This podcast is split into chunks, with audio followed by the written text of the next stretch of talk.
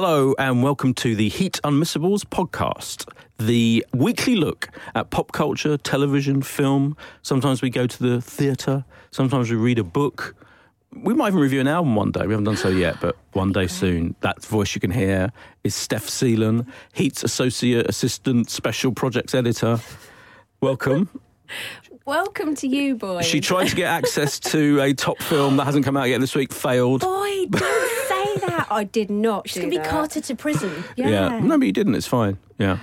Uh, and Kay Ribeiro's here, entertainment editor, Hello. uh, soap queen, and general all-round general expert on television and stuff.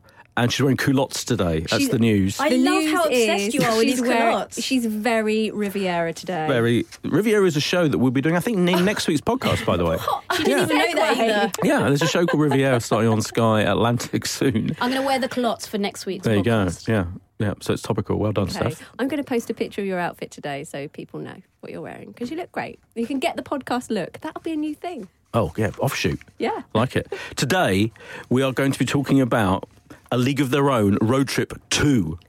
Woohoo. Yes, it's the follow up to the highly popular League of Their Own road trip, in which the regulars on A League of Their Own, led by James Corden, of course, went on a road trip around America and did silly things. And they're doing it all over again this week. They're back Can't in the wait car. to talk They're about back. this. Paula, which stopped Paula, sorry, Paula, I pitched there. Paula. which started, uh, we were recording this obviously on Friday. It started last Thursday, if you're listening to this on Tuesday. I always go into this, I don't know why. Um, and it's the new three part kind of psychological thriller starring Denise Gough, who was in Angels in America. The- Oh, yeah, which still- she she? still is, in fact. She's on every on stage, yeah, doing that. she's Big part in that. Yeah. The film Wonder Woman, which opens in cinemas on June the 1st. Only I've seen it. This is going to be a self review, a boy special. in which Steph and Kate ask me probing questions about it, hopefully. Yeah, we've yeah, got a lot of questions. Because you guys haven't seen it yet. Because you wouldn't take us. Well, no, because I can get a plus one. Well, you say that. Or plus two, even. And Orange is the New Black Season 5, starting on the Netflix on next Friday, June the 9th. All 13 episodes drop, as is tradition. We've all watched. Well, it's the Virgin Viewer slot, because neither of you have watched this or iconic show before. Yeah. That's what this slot's for. That's though. what this slot is for. Um, and we're going to ask, in, in, in relation to Wonder Woman, what's the greatest superhero of all time? Before any of that, in the news section, I thought we'd talk a little bit more about Twin Peaks, actually. I know we went on about it last week, endlessly, frankly, and I, in which I, I, I think I got, I got myself quite t- tied up in knots trying to explain the premise It's of Twin really, really Peaks. So we're going to do it again. Like, no, I'm not going to do it again. Or, but what? Because when we reviewed last week, I stayed up till four in the morning watching episode, the, the, basically episode one, which is a two-hour episode. They kind of called it one and two, but it's, bit, it's not really true, is it? It's like into one. But now the next two episodes were available on Sky, on Sky Atlantic and Now TV, uh, straight afterwards, and I've watched those as well. And let me just say now, have you watched them? Have you watched I them? watched. I've watched episode three, yeah. but not four. Well, episode three was is what I consider to be one of the most bizarre episodes of television, I'm- hours of television in the history of this great medium. I'm so glad you said that because I was like, it's, it's becoming more. It was becoming a bit more like an art installation to me. This Yeah. whole show. Yeah. I was like, it's it's it's faintly ridiculous, all really just to get Agent Cooper back into the Mm. real world. I mean, it was Can't crazy. just walk through a door or something? Well, he sort Well, it of kind of did, yeah. It'll be a, a door in a, in a thing, in a kind of metal shed floating in the universe, in the stars, kind of thing, with a Yeah. woman with, a, whose eyes are s- got skin over her, yeah, sewn up. uh, sewn up her Yeah. eyes. Ooh. And Yeah. she, and she she sort of she doesn't speak, but she sort of gestures, Yes. doesn't she, and makes sort That's kind right, of yeah. noises. Yeah. Is it well done? It, it kind of, yeah. I mean, I did. I have to say, I did get frustrated with after about the ten minutes of him floating around and looking out to this kind of CGI landscape that you don't really know where it is and what's going on. It was quite slow, wasn't it? I mean, the art, the art, um, the art installation is a Yeah. good comparison because it is like when you go to like the Tate or something, and there's some Exactly. someone's in a we go into a room and there's like I don't know the sea, Yeah, know, yeah, just, yeah. And the just sea going in and sounds, out, the yeah. sounds. But you can it go was in and like out that. that Yeah. when you want. Right. This, you got to stick with it. Yeah, well, you could have fast forwarded, I suppose, if Well, you wanted no, to. I Did you do you, that? No, it. I watched every every last minute of it, every last damn minute of it, It's as uh. Agent Cooper would say.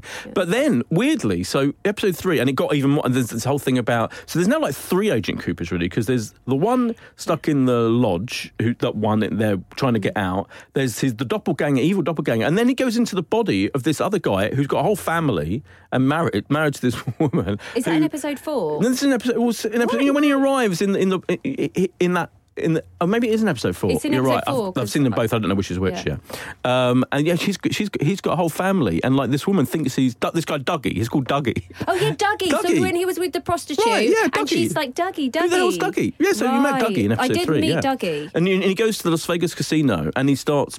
He, he randomly uses all. Well, Yeah, but gets- he wins all the money. He wins all the money on every single slot machine. He's got the power on every single slot machine. Oh, okay, uh, honestly, Kay, it's I look so demented. confused. It is. Do you think if anyone's listening to this and they haven't watched the original and they haven't watched the first episode, is it worth? Yeah, well, the original's into. kind of irrelevant now because this is going down so many weird routes of its Yeah. own, digressions and peculiarities of its own. It doesn't even matter that what- whatever happened in the original two series. You just Well, kind I of want- soak up this new bizarreness. I wanted to ask you a question actually. So you know Agent Cooper when he goes into the body of Dougie because Yeah. I was confused because I thought Well, yeah. I thought that that he was just going to be normal Agent Cooper, but he's not. So when in the first series was he?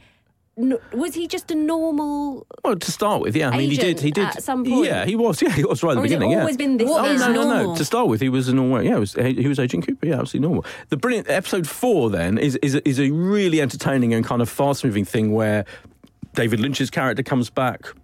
Oh no, and- David Lynch's Oh, is character he back comes in back three at as the well? So I can't remember what, the events of three. three and four are clearly mixed in my mind. This but anyway, sorry, Kay is but so four, confused yeah, right now. four Yeah. doesn't have any of the surreal long ten minute art installation bits, does it? Yeah, yeah. no. So four is more straightforward. Anyway, um, uh, How many stars are you is, giving the, the Well- third and fourth episode? Well, I'd give them like four and a half. Right. Because, but I'm, I'm almost in awe of the the state to which David Lynch Has gotten away with it. has gone away with it.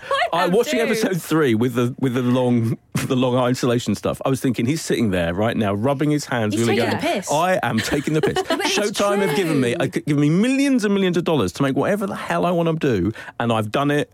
And I, I was imagining, that. I, I was imagining the Showtime executives when they watched this hour of TV, the episode three must have been like, oh my god, what have we done? Can you imagine but when he each of them, it? each of them are probably thinking, "Wait a minute, I have to un- like, I have to pretend to understand this because if I don't, I'm really Maybe, stupid." yeah. It's like it's like when you go to the Tate and there's a bit of blue tack on the wall, and someone goes, "Isn't this the most Yeah. incredible thing that you've ever seen?" And what it says about society, Yeah. and you're like, It's just a bit of blue tack. And I also wonder leftover. whether I also my theory is because because orig- it was announced quite late in the day that they were suddenly going to put these episodes three and four out to to watch afterwards. I mm. think they did it having seen three. I don't think they wanted people. You watch episode one and two, and then you know if it'd been the next week's standalone episode, I think they would have thought people would have thought, oh my god, hold on, what what is going on? And I think people would have been a bit angry about it because it's so weird. It's- so I think they deliberately made it available immediately to like we'll get it out of the way. It's fine. Three Can and we four. also we move on. There La, la, la, la, la, there never is horrendous.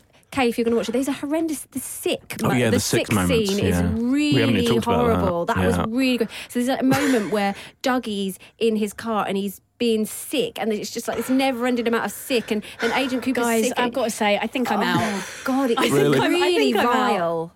But yeah, he, I mean, good, good for David Lynch. He's uh, taking us all on a ride. Do you think the people on the ground are gonna are gonna find it? I Ground think people. the, Ground I people. think the people on the ground are going to be uh, no.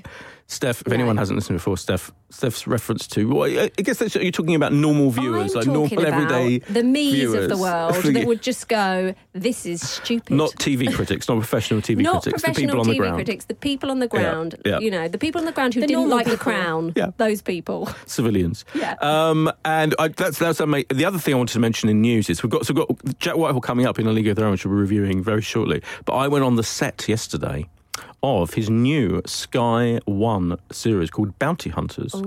Which also stars the great, the legendary Rosie Perez. Oh, Yes, out of Do the Right Rosie Thing. Perez.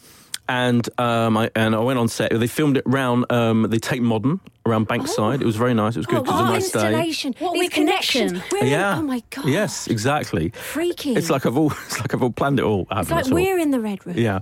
Um, so this is going to go out in the autumn, but uh, it's, it's really interesting. So he's written the, the, the guy who we wrote Bad Education with, his his long life friend from Back to School, wrote it with him. Uh, But it's more of a comedy, caper, drama, thriller, adventure thing. Um, All the genres. All the genres. He's this posh antiques expert. Who buys an antique that ends up being like dirty money kind of antique that's got you know kind of weird yeah weird Black, origins black market antique. Black market antique, yeah. There's a phrase for it. I can't remember what it was. She is a bounty hunter from New York, and they and they kind of end up getting together surrounding this thing. It's all sounding a bit lucky man so far. Lucky Man. Oh, Lucky. Oh no, no. Lucky Okay. Man is that ridiculous Sky One thing. No, no. no. The Okay. Lucky Man's like a kind of. Lucky Man's got that magical thing element Yeah. of it. This hasn't. This is this Okay. is this is adventure action adventure, but rooted in reality. I don't think there's any fantasy element. Thank thank heavens. Um, but it looks really, it looks really interesting. It's going to have loads of stunts and action. It's I feel, for me it feels like Midnight Run meets something else. Yeah, meets Bad Education. Just is what you know, Jack wow. Um, but um, we- uh, Rosie Perez, what a delight. She was a delight. Very exciting. She's She's, obsessed with boxing. In America, she does boxing commentary quite a lot. Really? She's Oh, I bet that absolutely so- expert on it. Yeah, she's Oh, fascinating. Yeah. to listen to. She was a choreographer. Um, she, you know, in the, back in the day, she choreographed like Broadway stage Yeah. musicals. She was in Do the Right Thing, Spike Lee's first film. She's a legend. Is there anything she can't She do? also did. This is the funny bit. White Men Can't Jump, Rosie White Men Can't Jump, absolutely. Classic role for her. Total classic. The other fun, the funny bit was, so I interviewed them together afterwards, and um, she's she was on the View for a year. You know, you know the View, which is the, Amer- oh, the yeah. American version of Loose Women. It's like hundred times better than Loose Women. It's a properly brilliant program. He doesn't mean that. It is, Loose come women. on. He doesn't the, mean it. The View has like Rosie O'Donnell and Whoopi Goldberg. Oh, Rosie O'Donnell, one of my and Rosie faves. Perez, the View's got Yeah, I that, mean, it's that got woman Whoopi, who's so- that woman who writes for the Sun. You know, I mean, the, the, the, distinction is Yeah, quite but they haven't got Coleen Nolan. What? They haven't got Right, Coleen Nolan. She's exactly. one of the Nolan sisters. Exactly. The people on the ground like the Nolan sisters, yeah. anyway, so I said, to, so I was so excited because I, I love the view. and I said, and in, in the, before we, I turned on the recorder, she was like, well, so what are you going to talk about? What are you going to talk about? I said, oh, you know, just generally like, you know, what your characters and what's the film is like, how you met Jack and, you know, they've become really good friends. And I said, and I might ask you about the view. And she literally like froze and looked at me, daggers, like, I was, all right, maybe I won't ask about the view. And, and Jack White just laughed in it when it's like loose women. And it was like, it is like loose women. Why but she she- clearly did not want to talk about no, it. but Why I don't she know. hates it? Or? No, I no. don't What know. happens on Uh, that show is yeah. the only reason people ever leave that show is because they have a huge fight, usually about politics. Yeah, true. and then and then they're like, and then it's always like on the cover of American magazines that they've had a huge fight on the View, and that's why they've had to leave. No one ever just goes, oh, do you know God, what? it's My an time's actual done." hot potato. It is hard to say. There's quite a big turnover on the View. It's true, yeah, because Yeah. they have it's, got, it's a political. It's much more political, politically engaged show than Loose Women, if you can believe it. Um, and uh, but she, and in the nicest possible way, she wasn't like I refused to have this interview and talk about the View. She was like, I was like, okay, I'm not going to ask you about the View, and I didn't ask you about the View. Well, you wouldn't get that from Nadia Sawalahalaha. That's what I'm saying. anyway, um, yeah, we can see Bounty Hunters, which they're filming now on Sky One in the autumn, and read my obviously uh, interview with them in that. Should we move on? Should we do the uh, the main previews Let's and get on to reviews? the You know, meat. Kay gets very upset if Yeah. you don't get onto the meat Come on. quickly. She does. And talking of Jack Whitehall, um, A League of Their Own US Road Trip Volume 2 uh, is our first program, which we're going to review. You know, this was a, uh, this was a three, was it last year or the year before? Three parter. I think, it was last year, Last wasn't it? year. Um, so it takes the League of Their Own gang um, and it puts them in. A, in the position where they're going around America, they picked James up in his studio in a CBS studio in LA, which of course I visited. Of course you Of course. did. And, And what was um, it like, So Boyd? shameless. it was lavish. It was good. It was good. It was, it was fascinating.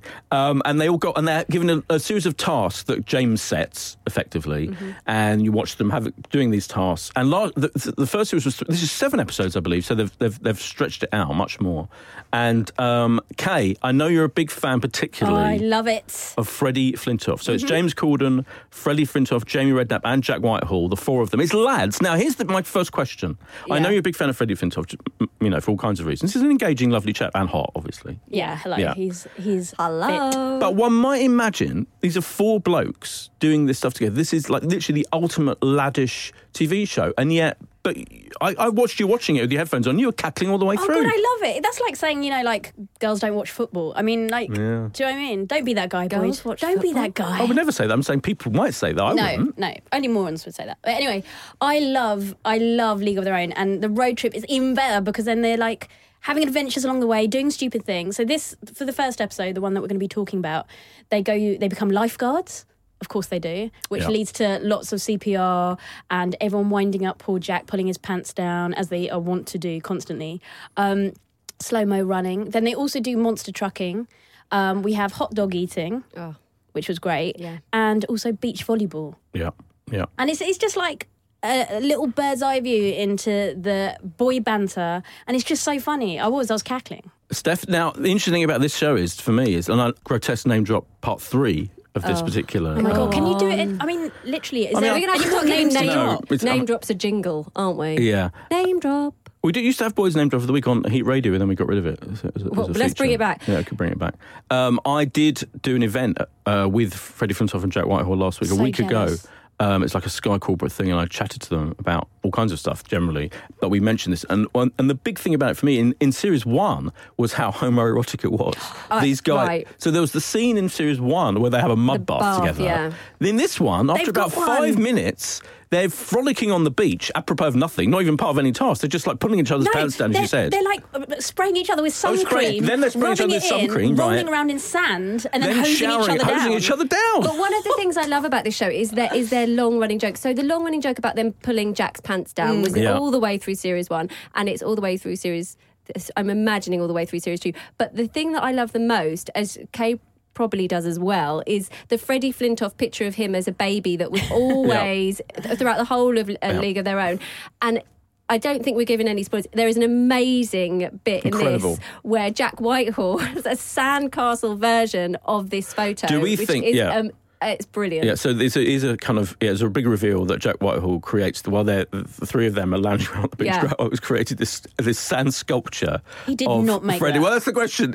I mean, they completely try and pretend that he has made it. He I think- done. I He's think an he artistic could. guy. I He's a he great drawer. They are. Do you know what? They are. They are so convincing that Yeah. for a few seconds I was like, "Oh my god, he's actually done that," and I was like, "No, no, he can't have done it." Text him, boy. Text him. The, Uh, yeah. the other thing I really love, about I think this is such testament to James Corden's ability. James Corden is universally funny to everyone, and his ability. He's No, taken, well, some people don't like I him. don't. I think everybody. uh, who doesn't like James Also, the Corden? other You guys know- are you know, funny as like, well, British. British, you know, British that's what snarky types don't like him. You know, I, I, honestly, I They know a lot of don't- people who they don't like to like him. That's what they're saying. Yeah, well, they do. absolutely, that's, yeah, it's yeah. not that they don't Yeah, he's a- like him. oh, okay. He's. Oh. I don't believe that. I think they're Interesting. like, oh, You're we penetrating the psychology I, just, I don't believe the people on the ground. I love the fact that he's transferred that very British humour over to America Yeah. because all the Americans I know love him, Mm. and he obviously he shows incredibly successful. But this very British laddish humour. uh, As Kay quite rightly said, is hilarious to everybody and and women, and also let's just say, easy on the eye. Jamie Redknapp and Freddie Flintoff. That helps a lot, And Jack, doesn't it? poor Jack. and James. Are you saying pale? Are you saying pale? Oh, come- Slightly. Jamie Redknapp Skinny playing Jack. volleyball with like echoes of the whole Top Gun. Well, course, yeah. I mean, it's a big my Top Gun God. scene. Yeah, yeah. it's And- And kudos to, um, I, th- I do think, just to go back to the homoerotica for one minute, I think that's the key element in making it not laddie. Do you know what I mean? Because Yeah. It's, and when you talk to Freddie, like particularly Freddie, finds it absolutely astonishing that he's ended up. In fact, I think he even says it at one point, doesn't he, in the show? Yeah. Something like, you know, What when I I first started doing this thing, I thought it was a sports, it's a sports panel game. That was the, you know, oh, of course I'd do that. Now he's ended up being hosed down naked. It's James who by talk- it's, his- um, oh, James James talks says about that. yeah, yeah. But Freddie finds it particularly astonishing how he's embroiled in this like man man on man action But in they're that proper, show. they're proper And he- metrosexuals. they aren't are, they? yeah. But he finds that he finds it incredible because he's so down to earth, you know, Yorkshireman, etc. I think Yeah. the brilliant thing about this is that you can.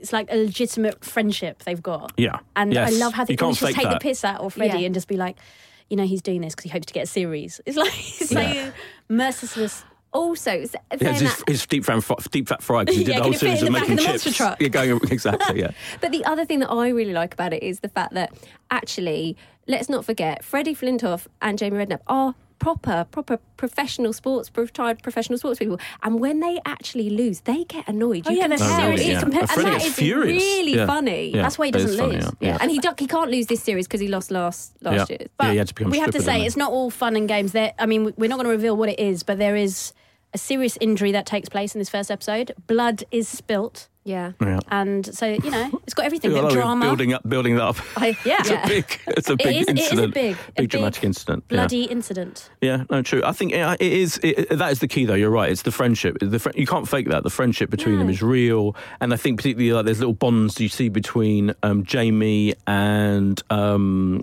James. Sorry, Yeah. and Jack and Freddie. You know, there's like there's like Yeah, little yeah. little. I mean, they It's a all big get on bromance. together. But- At the beginning of it, James says he was like, "Oh, actually, I was a bit concerned. I hadn't seen them for a while. I was just wondering Yeah, if, yeah. if it's all going to still be there." And immediately they're singing "Dancing on the Ceiling" in their car, and you can tell that exactly what you said. It's completely genuine. It's a testament to how much they get on, considering James is so busy recording his The Late Late Show that he can fit it in. So he Oh. obviously loves it so much, It's a and they get great on. move from yeah. him, to, isn't it? To go, actually, I want to. And he, and at the beginning, he gets them on his show, doesn't he? Mm. And, and Yeah. says, Yeah. Yeah. "These are my friends, and we do a show." Absolutely. We should also say, of course, that uh, so this is on on Sky One. It starts on Monday, the fifth of June, nine o'clock. A League of Their Own US road trip 2.0 is the full official title. And then later that week, so that's on Monday, on the Wednesday, Thursday, and Friday of that week is when James does his British specials of his American chat show It's a in James here in London. It is a James Fest. And I think they're also showing the carpool karaoke special with um, Katy Perry. Now, have you seen that Katy Perry clip, like extraordinary Katy Perry, which talks about her feud with Taylor. with Taylor No, Swift? yeah. Have you I haven't seen- it yet. Not? Do you know what she says? I was too She- busy. oh, I was too busy poring over the Harry Styles one. it's time for her to end it. Isn't it incredible? Because now, uh, just to quickly talk about this, a it's online now, isn't it? That bit Yeah. of this. So this is part of the carpool karaoke special. Is Katy Perry, and she he brilliant. Kudos to him. James Corden absolutely asked her about the whole topic of this feud. She goes into it in incredible detail. Like she mm. completely got says, "Yeah, this feud did happen. This is why it happened. It's all to do with dancers. They're dancers and contracts and this stole and the, the other." and the funny thing is, I feel like because I never believe any of these stories. You know, obviously they're, they're in E magazine every week. but in any, you know, the whole world of showbiz gossip is like, you know, sometimes you just think, oh, yeah, how do we know these anything things are true? This whole story turns out to be, she confirms it, hundred percent true. I can't believe you're so astounded. Why did you not I'm think amazed. it was true? Yeah, I just you just assume you. Well, I- you, well you, there's a kernel of truth always, but you But think, you- oh, you know, they're it's never gonna exaggerated. confirm. They're never going to confirm it. That's Yeah. what. That's what's astounded you. Right, that it's they've hardly ever confirmed it. confirmed, is it? She literally confirms, yes, she does did stop talking to Taylor Swift. It's incredible. Yeah, unbelievable. I'm going to watch that. Yeah, you've got to watch that. So that, that's a little all beyond the Sky One week of Corden, effectively. Uh, League of Their Own US Road Trip 2, how many stars are you giving it? Steph Seelan, Five. Kay Ribeiro. Five. Yeah, I mean, there can there can be yeah. no it's got other. to be five. Also, I Score. could. Ju- I'm just going to say, Mm. you, this is one of those shows that you can. Everybody in the household can watch together. I think as well, which which gives it even more of a Maybe not five. kids. Do you not think? I think it's fun, and the the other stuff will go over their head if it's a bit rude. It is post watershed, we should say. I think. I think uh, there's, there's, there is rudeness. There is occasion. there? Yeah, you're so um, you're so down with the kids. You probably don't even know the root. She's blind to it I'll now. You're do blind anything to it. for an yeah. hour of Jamie Redknapp. Let Well, me fair tell you. enough. Steady. Don't know what Leanne B. George is going to think of that. Oh God. your husband. uh, let's move on to Paula, which is not which is the title of a program. So this started last week, last Thursday on BBC Two. It's a three-part psychological thriller. Um, it stars Denise Gough, who is, as I say, she's a hugely acclaimed stage actress. She's been she won loads of awards for a play she did last year or two years ago. She's now currently on at the National Theatre playing Russell Tovey's wife in Angels in America. She's a legend. She kind of specialises a little bit in very, very kind of intense, I think, characters. And this is she's an intense. She's a school teacher, isn't she? In this, I'm explaining the plot. Like, what I I might throw. Which one? Who should I throw to to explain? Who wants to explain the plot? Oh, I Steph. don't mind. No. Who? Okay, Case, Case says she doesn't Kay? mind, which means she'll I'll do it. I'll do it. Okay, so she plays Paula, a chemistry teacher who um, is currently having an affair, well, was having an affair with her fellow teacher, PE teacher. And she ends it, and he's very persistent. I mean, he's freaking persistent. He's constantly trying to meet up with her. Um, he wants to sleep with her when his wife's away, and she says no. Now, to the backdrop of this is she has rats in her down below area, aka the basement. Steph. the cellar. Yeah. Yeah. Best basement. Bang, yeah. bang. in the basement. She's got rats. She's got a problem. She needs someone to sort it out. Lo and behold, there's a fit rat catcher called um, what's his name? Tom James. Hughes. James. Played by Tom Hughes out of Victoria. yeah, Albert. Prince Albert's taken a turn, Yeah. right? Okay, so he's now a rat catcher. He helps her get rid of the rat by, I've got to say, viciously like spading it to death. Yeah. Um, and it turns out he is psychologically flawed, shall we say? I think so. Yeah. Yeah. yeah. he's dodgy, isn't he? He's Turns a out dodgy it's not just rats he kills. Yeah, and I feel that she she's surrounded by rats in her life, isn't she? I feel this is all metaphorical. She's got literal rats in her basement. She's got love rats. And she's got two rat, two love rats in her life. The guy she's having an affair with, and this other guy. Now his his, His personal situation. He's living in a thruple. Right. I like think Mormon. What's going on there? I was confused by that. Steph, did you understand what's going right. on there? So yeah, uh, he's he's got he's living in polyamorously. this. Yeah, Right. He's in a thruple, so Right. he's got two girlfriends, and he's got children with both these girlfriends, and they live in they're in separate rooms, and he has goes into one room for one evening and another room for the next evening. It's quite a situation, but isn't it, it? is quite a situation. and then then he has an affair with with or one night Uh, stand it's with Paula. As if he couldn't take on any more. He's like, oh, all right. And he seems to want to, that to go further, doesn't he? he certainly does. Yeah. But also, we should say that he's got this horrendous, these horrendous, oh, are they flashbacks? Are Well, they, yeah, who knows? What is going on? With Yeah. that bit where there's the girl in, In his van. with a sewn up mouth. What, a whole new world of white van man. Yeah, it's like he has these visions of this girl, like she's like trying banging on a, a thing to get out of the van, or you don't know what it is, but it seems to be. It's unsavoury. It's what it unsavory flashbacks to something, yeah. So he's like so- clearly psychologically. I mean, we won't. So we won't spoiler alert. We won't give it in case it's on iPlayer, isn't it? It went out on Thursday, but in case people haven't seen the whole of episode one, a thing happens, an event happens towards the end of episode one that that is is a key moment, a key incident Yeah. that's then going to have repercussions for the rest It's of the series. It's a dark moment. It's a very dark moment, but it, it's interesting. I thought it was interesting because it is. Well, we used to kind of psychological thrillers. We had that one recently, didn't we? Where the, the Apple take Tree Yard? No, oh, with Apple Tree Yard. Yeah, that's a good example. Yeah, that was one. The that- Replacement? The replacement. Yeah, I was thinking of that one. And but this feels different. This feels. I think there's a reason it's on BBC Two. It feels even murkier and weirder Mm. and darker than those two, which were kind of like those set. There. Those I think you knew what was going on right from the start. You knew the premise. This Yeah. one, I don't don't know quite know go. Mm. where's it going. Yeah. It's grubby, it's gritty. Yes, rats. And you know what? It brings up like moral questions. Like, is Mm. it right to fancy him as much as I do when he's like a murderer? But we've had this before. I know haven't fi- we, with fictional fic- murderers. yeah, they The need to stop this like- trend. It's yeah. like it's too agonising for the viewer. It is a bit. I well, like, it is a bit like the fall, isn't it? As well, it has got Yeah, a little. exactly. It's reminiscent of that kind of feel. If only Rentokil looked like that. That's what it is a bit porny, isn't it? It's like a porn premise, isn't it? Like the, the, the handyman it? comes round. Yeah, the handyman comes oh, round to your like flat, and you end up having a, you end A up having tale- sex with him after a ten tale seconds. old as time. Tale the milkman is your father. Is that, isn't it? The handyman. He's a handyman. I mean, it's quite I hope he washed his hands because he laid down poison and he was up in her bedroom pretty smartish. So anyway, Yeah, and it's quite intense. The the sex scenes are quite intense. The one and she then she's like, I never do this, and he's like, Yeah. Oh, I'm Yeah, not. pull the other one, love. Yeah. I worried, I worried a little bit at the beginning, well, even halfway through actually, whether it was being a bit judgmental about her because just Yeah. to, just to remind listeners, she or if you haven't seen it, she so she's the first thing we know about is she's having an affair with a married PE teacher. She's not married. And that's so that's one dodgy thing which she's doing, immoral thing she's doing effectively. commas. Inverted commas. And then she has this one night stand immediately. She immediately has sex with the handyman after ten of him looking at her, giving her lusty looks after and she's that dives into bed with him. but it is Yeah. Tom Hughes. to Oh, fair, sure. yeah. Oh, yeah. No, I'm not. I'm not. I'm not judging her. But I wonder whether I felt slightly think that it- the show's judging her and saying, "Look, this is what's going to happen to you if you I have this kind of thing." I think no. it's throwing up that question because the headmaster actually does judge her. yeah. And like, and she rightfully calls him out on it. And she's like, "Well, are you going to be having this conversation with the PE teacher?" Yes. Good and point. I think actually, That's a key line, isn't it? Yeah. Absolute key line. Yeah. Totally. What do you think, Steph? What do you think of her? What do you think of her character? What do you think of I think she's great. I actually listened to an interview with her.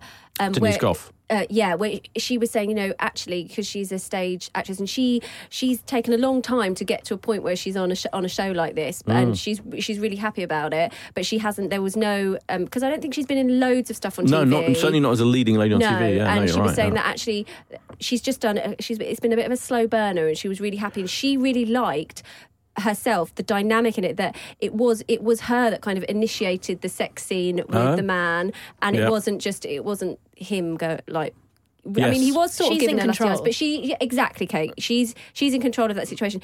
She could easily, and as you see later on, she's in control of it happening, and she's in control of whether it continues. And she's very firm about that, and Yeah. she makes no bones about it, does she? Yeah, you're right. You're absolutely right. She's yeah. like, I don't want to hurt That's your feelings, point, yeah. James, but mm, it's not happening again. And it is interesting to me that it is her fir- a, fir- a big thing, a first big leading lady thing, because she's a brilliant actress, and it shows you the importance of awards things. Because she won all these awards for being for, for, for being in a play at the National Theatre, Yeah. and she's having incredible reviews as well for An- Angels in America now. She's predominantly known as a stage actress, but it's important because once you get awards for those things and you get noticed, everyone's raving Get about your reviews. You get recognition, then you get cast in these things. But she was saying actually in this interview that I was listening to that she feels that if she'd had that kind of overnight success, that she wouldn't have been able to handle it. It would Oh, have been wow, terrible for her. So she's actually glad it's happened this way. Oh, interesting.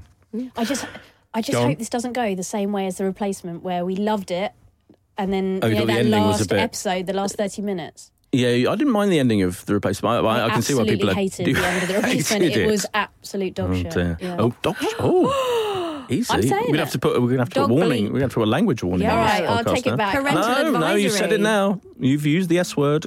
Well, I'm No, just saying what the ground people were saying. Uh, people on the Oh, ground. people on the ground. Mm-hmm. What do the people on the podcast think? How many stars are you giving Paula? Uh, which continues, by the way, on BBC Two on Thursdays. Episode one on iPlayer, carrying on for Three two more episodes, three parts. What do you reckon, Steph, so far? I'm going to give it a four. It's very promising. Mm. The, the second episode is going to be key. Yes, I have to say that someone who has seen the second episode, I haven't watched it yet, said it goes a bit weird and peculiar in the second Oh, episode. don't say that. That's what they Well, said about the replacement when I I hadn't seen the know. last episode. Okay. Kay, how many stars so far? I'm, I'm going to say five. Five. Yeah, You've wow. Yeah. really liked Steph's it. face. Steph's got a stunned face. yeah, I really She's liked very generous today. Uh, I'm going to give it four. Yeah, I think it's. I think it's uh, very promising indeed, and, I, and I'm definitely going to carry on watching it, which is the main thing, isn't it? Yeah, In these situations. that's what they want. Moving on, Wonder Woman. That is what they want. You're Oh. right. What? We can't talk about this, can we? Because Well, you didn't can. take us. Well, I couldn't get a plus. So I went to a kind of early special secret squirrel screening of Wonder Woman, which they do sometimes, where you're not Oh, allowed. Was Literally, anyone famous there? Oh no! Oh, um, actually, I think maybe, may who else was there? I'm trying to think. Actually, maybe Grimmy was there. I think Grimmy was there. Yeah, Grimmy. Was there.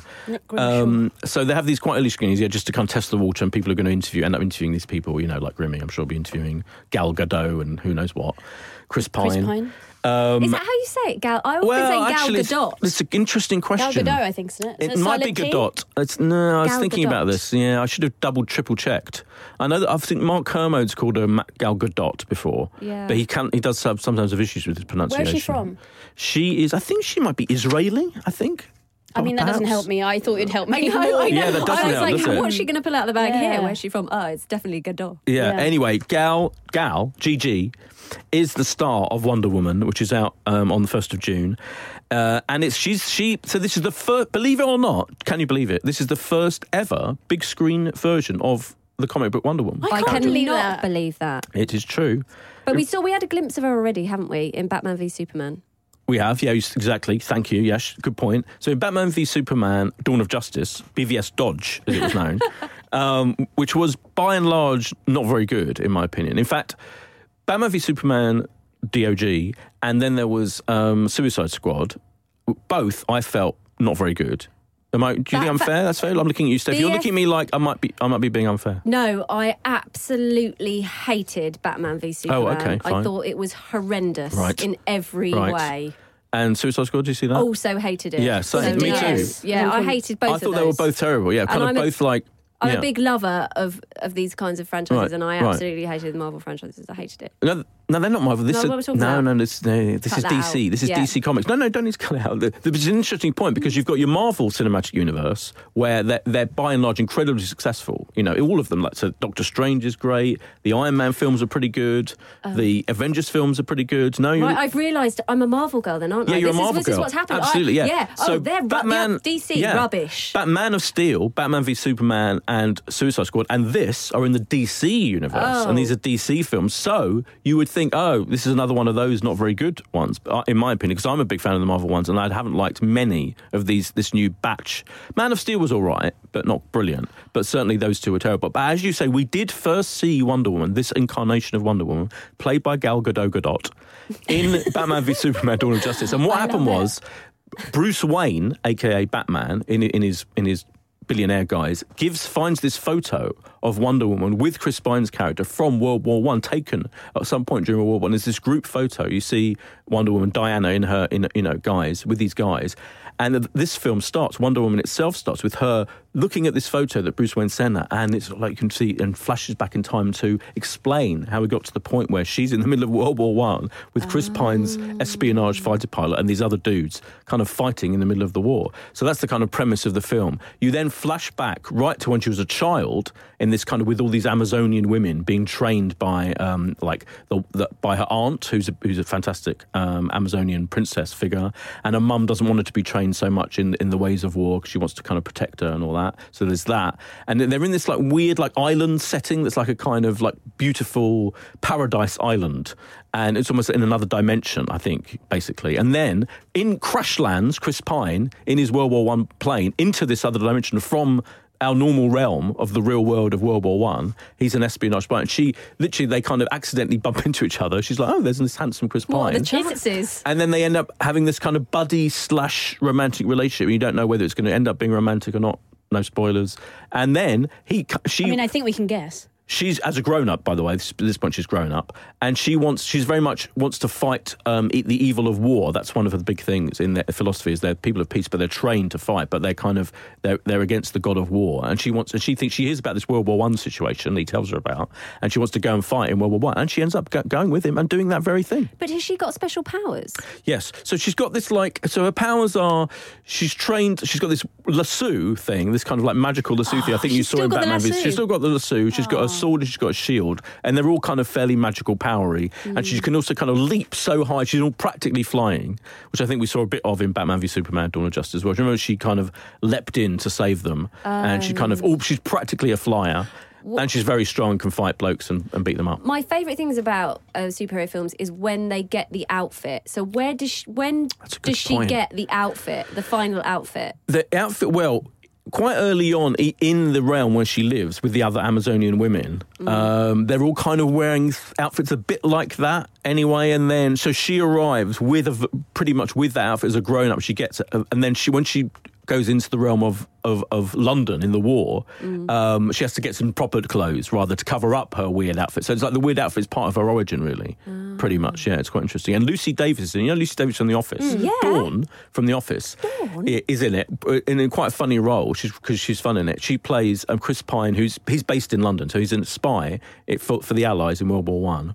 And she's his assistant, like kind of secretary assistant figure. But she's like a feminist, a proto feminist. So she's really excited by the arrival of this powerful woman who wa- wearing this spectacular outfit and she wants to fight men. And she's like really excited about it. It's quite, quite interesting. Is there a bit where she goes, "I am Wonder Woman"? Um, I think there You is. like you're Wonder- testing Wonder me Woman. now. You're testing me now. I'm pretty sure there is a bit where she's like, "Yeah, I." I or maybe someone says it to her. Maybe someone says, "You are You Wonder Woman," something Wonder like that. One of the I love those bits where they Yeah. go like, "We're like." Just call me Black Panther those and all those kind of things. I am Batman. Should also, I should also say they're, they're good villains. There are these German villains, which are really nasty. There's this general who um, wants to he's got a scientist, this female scientist, to create these chemical weapons, and they want to kill everyone and end the war by just dropping chemical weapons on everyone. So they're really horrible, and they're quite effective. And David Thewlis is in it, playing this kind of British politician guy who wants to end, who's like the boss of the spies and wants to end the war quickly, and he's in conflict with people. And there's a whole little gang of like that, that picture that started it all. That's seen in Batman v Superman. Ewan Bremner's in. it. It's like this gang, like Chris Pine's little gang of helpers. Um, that kind of arrived to help him fight in the war. Ewan Bremner's in. He's really funny in it as well from Trainspotting. Oh, so it is funny. It's funny. So, all in all, Uh, now that I've spent about an hour explaining the torturous nature of what goes on in this now. film, it's fun. It is really good fun. It's old fashioned. It's an old fashioned adventure romp. And is Steph. she a good? What do you give her? Really, She good- is great. Is she? Oh. I was what? Have have you seen the trailer? Like the main trailer that they Yeah, I didn't think much I didn't the think- no, the trailer's sorry. terrible. I have to say the trailer is terrible because she looks quite humorless. Quite straight and quite bland in the trailer, but actually in the film she's funny, she's engaging. She doesn't, she kind of doesn't, to use your your word, Kay, she doesn't give a shit.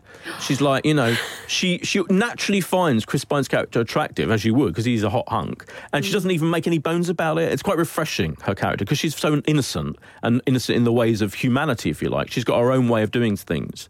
And it's very, and she doesn't give a shit what anyone thinks about her. So that's all. That all works really well. I thought she was brilliant, and she is the kick-ass Yeah. action woman as well. She does all of that stuff, but she's she's really good. They're really good together. He's really likable, and together as a kind of buddy slash couple thing, they're they're really really good. How many stars are you giving it?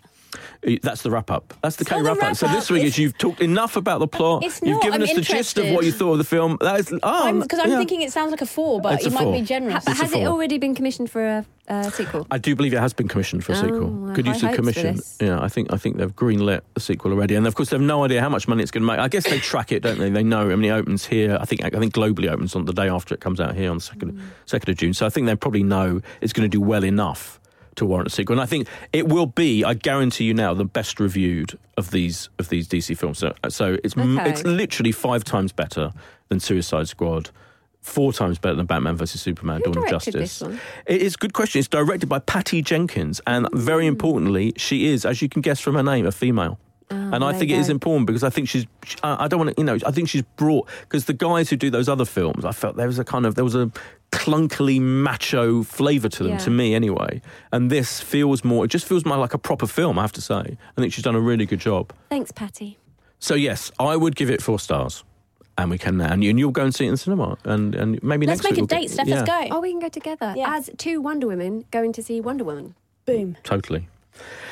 Finally, in the uh, reviews, is it finally? Yes, it is review. Finally, in the reviews Yeah. and um, and preview slot, Orange is the New Black is back. Which, according, I think Netflix has officially confirmed. I think they've said this. It's their most popular show, basically. So the big two shows that they became famous for. Now there's all kinds of things. There's Stranger Things and the OA and this, that, and the other. But they've both had Riverdale. five Riverdale. We've both had five series. We've had five series now of House of Cards, which we reviewed last week, and this is their other big returning show. This is the fifth season of Orange Is the New Black.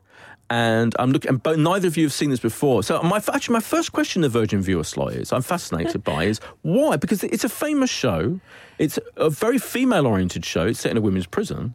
Mm. Why have neither of you bothered to watch this show before? I a part of my I know this is going to sound really strange, really strange, but I love that 70s show, and I really love Laura Prepon. Yeah. I don't know if I'm saying her. And I when she, I found out she was in this new show that was coming out, I was like, oh no, no. In my mind, she's always in that 70s show. I don't think I'm going to watch this. I don't think I'm going to bother. Isn't that a str- stupid reason why? Yes. I know. It's quite stupid. Doesn't make any sense. Yeah. Uh, but my so you mate- liked her in this thing, and then you well- decided not to watch her in this thing. But my Because you liked her. I just sometimes I like to rest a character. no, it's not going to rest a, a human being. Sometimes I like Rest to an rest actress. an actress. I'll just say you're there, and that is what you do. So if you like them in a thing so much, they can't ever do another thing for you. I'm not saying it's a it's a perfect way of thinking, but it is my way Wow, of thinking. Paul But there- Prepon. there is another reason. It's because actually I watch a lot of real life crime stuff. So I always Okay. like I don't, and I really liked Oz as well. So I watched. I think Oh, there's yeah, a Oz lot was of good great. prison stuff. That was but a good prison watch, stuff. HBO's yeah. Oz. Yeah, that was a classic show. Yeah. And the other thing that I watch is that um, locked up women behind bars, which is also on Netflix, which is real life women behind. So basically, bars. she's watching everything but this. So, so because Is- well, hold I on. suppose Is there there wasn't sh- room in my life for No, a dramatisation of women when I watch the real women There's actually a show called Locked Up Women Behind Bars. on Netflix. It's brilliant. Isn't that a kind of you know it's Oxymo- locked up? uh, Yeah, yeah, oxymo- it's- behind if they're behind bars, they're going to be locked up, aren't they? it, it- right, it's locked up, and then, Oh, and then colon. women behind bars. Women behind bars. Okay. Okay, why the hell haven't you bothered with Orange I is the New just wasn't in the market for a drama about uh, about prisons. Although now watching it for the first time, five series in, I realised it's actually really funny. Yeah, so, the, well, So I this thought is it the was thing just about a serious drama The- that's going to weigh me down. Right. Oh god, that's interesting. So you didn't. It didn't ever. It, wasn't marketed. I didn't even give it a try, But you weren't even aware really that it was comedic, which it is. It, it No, always has been pretty strongly comedic. I mean, I have to say, I I think. Go on. Sorry to interrupt. I No, had interrupt actually watched away. the first episode. Oh like a right, back in parts of- five years yeah. ago, right? And it just seemed quite heavy, and I was like, oh, you know, because it was the setup, and I was like, yeah, no, yeah, no, yeah. no, not for me. I would say that this episode, this series, I think probably the last series was quite pretty comedic. Was possibly the most comedic so far, and this one feels even more f- comedic. It's from the woman who the woman who created created Weeds. Do you ever see Weeds? Which was Oh, they showed on she? yeah yeah, which was again like had was funny but had a lot of you know was f- comedy drama effectively, but had a lot of funny stuff going on in it. Yeah, she did that. Um, That's Mary Louise Parker. Mary Louise Parker, correct? Yeah.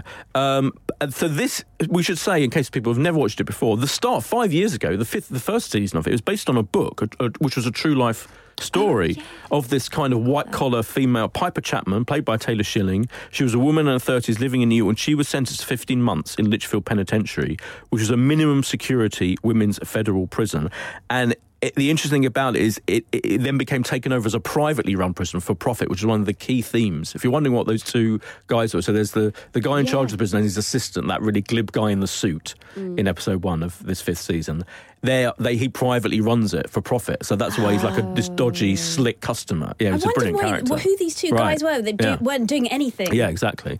So it's become a privately run pr- prof- prison for profit, and they tr- they do treat the uh, inmates pretty badly, and particularly the so the, the, what happened at the end of the previous series was I, I think it's fair to say that Taylor Schilling's character and the, that of her girlfriend, played by your favourite Laura Prepon, That 70s have, show. have bec- so it started. It was kind of about them really because it was based on a book written by that Yeah. woman. Now it's kind of about the whole melange, ensemble. the ensemble of all these women, and it's also a lot, a lot about the different, as, as all these prison dramas often end up being, which is apparently based on fact that these divisions happen, particularly in America, where the race there's a racial divide. There's there's these kind of white nationalist women. There's these skinhead Nazi women. There's the Mexican women, Latino women. There's the black women, and there's the kind of like the white middle class. There's all these divides, which um, is a big theme of the thing of the racist It's way that they're and mix. treated. It's a pick and mix, and and the, and I think the show, particularly in the last series, had a lot of stuff about that. The racial divides and the thing, and the way that the women get treated badly.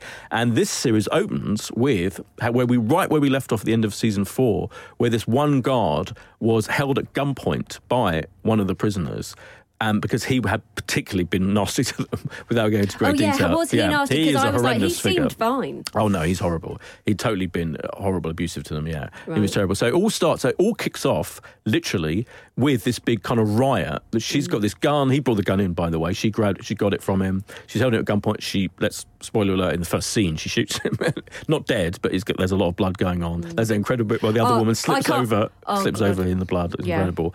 But Kay, so coming into it pretty fresh uh, in the Virgin Lewis slot. What did you think of this crazy world of Orange Is the New Black? I thought it was brilliant. I thought because I thought it was so funny. Like obviously a dramatic thing happened, as you say, he was shot, and then after that, and not in a bad way, it just seemed to full a lot of slapstick. Um, it was like. Like you- you had two, like a white supremacist and um, uh, like a Nazi supporter, yeah, Yeah. like having discussions while it's all going on. A guard was buying some like sweets and stuff. It was just like all these little subgroups. It was more like an ensemble comedy rather than the, the this heavy drama that I thought It was like could a be. prison sitcom. Yeah, it was. It was Like genuinely. porridge, Re- porridge with women.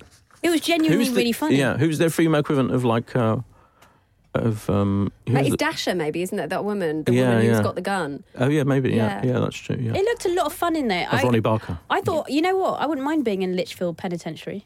But this looks like a wheeze. Can we just mention there is one, and I don't know whether this kind of thing happens all the time in this show. There's one scene where a woman reaches down into her trousers Yes, and she gets some of her.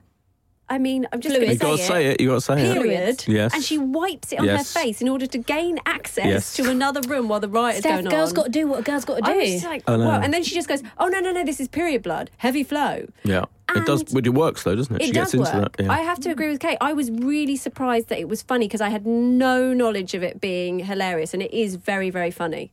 It is really funny, and and I think for, for me, I, I, I have to say I slightly um, lost interest, or not myself in, in, in it, kind of as it was as the series has worn on. Like I felt it was getting a little bit.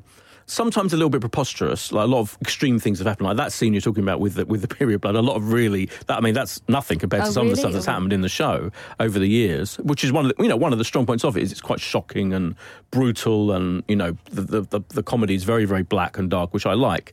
But I did get slightly, it felt slightly repetitive, I think it got for me after a while in the last season. But this season feels so fresh because what they've done is they've taken that thing that happened at the end of the last series where th- this hostage situation is happening and the whole prison is breaking out into this mass riot. And it's used it as like a microcosm of society without wanting to be too wanky about it. Uh, um, This podcast is littered with filthy is. language. But well, however, however other ways there to say that. No, there isn't. Um, and it's so this first episode was brilliant. The way it kind of you all it cut cut between all these different sections Mm. of the prison. From so you saw conversations with the, these two doofus guards who kind of think they're fine, everything's going to be fine, even though they're in the middle of this massive riot. They don't seem to realise what's going on. It cuts between the kind of governor's office where he's dealing with his uh, with the one group who goes in and wants to put out a message on YouTube. There's a very funny conversation about should we put it on Twitter, isn't there, on YouTube about this woman who was killed in the end of the last season. There's the women in the in the stock room Oh, who in are the tuck Lea. DeLaria, Oh, that shop's comedian, great. tuck shop scenes are hilarious. There's all these different settings, and and, and in fact, and of course, our, our, our formerly main characters, Piper and Alex, Taylor Schilling and Laura Prepon, a little part of it, and they're kind of like wondering, Yeah. should we just kind of like not get involved? Should we just hide? They hide, yeah. And you think, yeah, why don't you just hide? But yeah. I finally understand what everyone's going on about with Laverne Cox, by the way, because Oh, I, yeah. I, I mean, I've she never- was she's brilliant. Yeah, so she has she's she has to deal medically with the guy. She's like, shall I deal with this horrendous figure who's come in with having been shot? And there's lots of funny stuff about yeah about her in it, and she is fantastic. Yeah, absolutely. And in, in those little moments, you see how good she is. But everyone's brilliant, aren't they? But it's not I think really- the, the ensemble, the uh, didn't you get the feeling? I felt like even though I've watched quite a lot of this, you know, of those previous four series.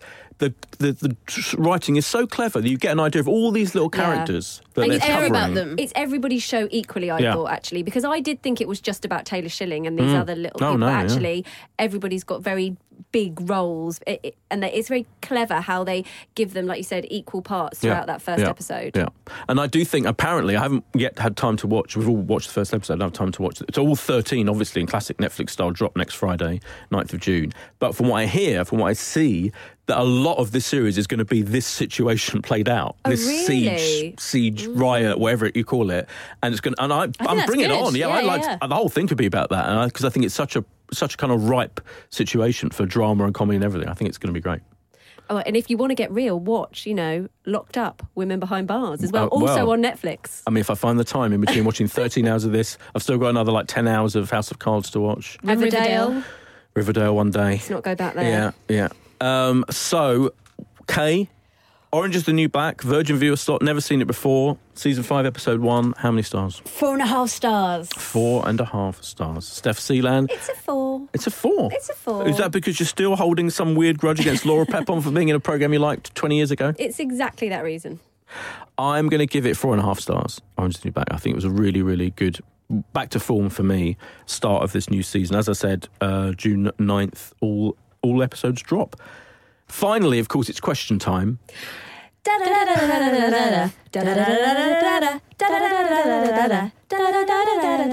Question time. What, Wow, we- what we- happened there? I so, You- so I think you it was sped me. it up. It was You me. sped it up, I slowed it I'm down. sorry. Oh, But no, I thought it was good. I like it.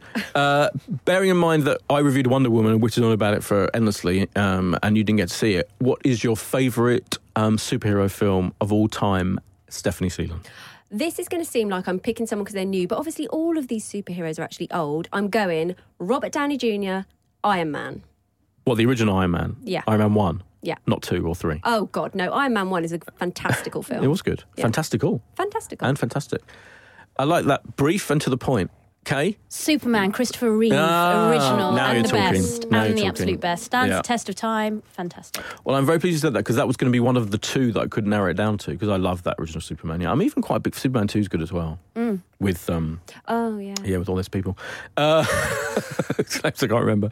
Uh, but I'm going to pick The Dark Knight. I think The Dark Knight. I will happily yeah. watch The Dark Knight every six months. Oh, the dark. It's that- so good. Christopher Nolan. Christopher Oh, Nolan, he knows what he's doing. He a really shout. does know what he's doing. And what I want to say about because I watched it again the other day, and because I was talk, thinking about how, why are those you know Batman versus Superman, Dawn of Justice, and and Suicide Squad, why are they so not good enough? What is it about his version Mm. of those characters of Batman that was so much better than theirs? And it's just the tone of it and the skill of the storytelling and the visuals. It's all like it's just a different world to those not very good films. It's, Christopher it's like a- Nolan yeah. is to Batman what Paul Greengrass is to Bourne. Oh, very good. You've hit the nail on the head, Yeah. Steph. Thanks very much. That is the end of the podcast. We've reviewed, we've previewed, we've talked about uh, comic strip films, and hopefully uh, at some point, my special lunch with interview with David Walliams, because we're now in the middle of the live Britain's Got Talent semi-finals. The finals on Sunday, and we'll put that out very soon as well, which is a kind of 25 minute chat I had over lunch with him. And when we'll be back next Tuesday with another Unmissables. Thank you very much, Steph and Kay. Bye. Thank you. Bye. Bye.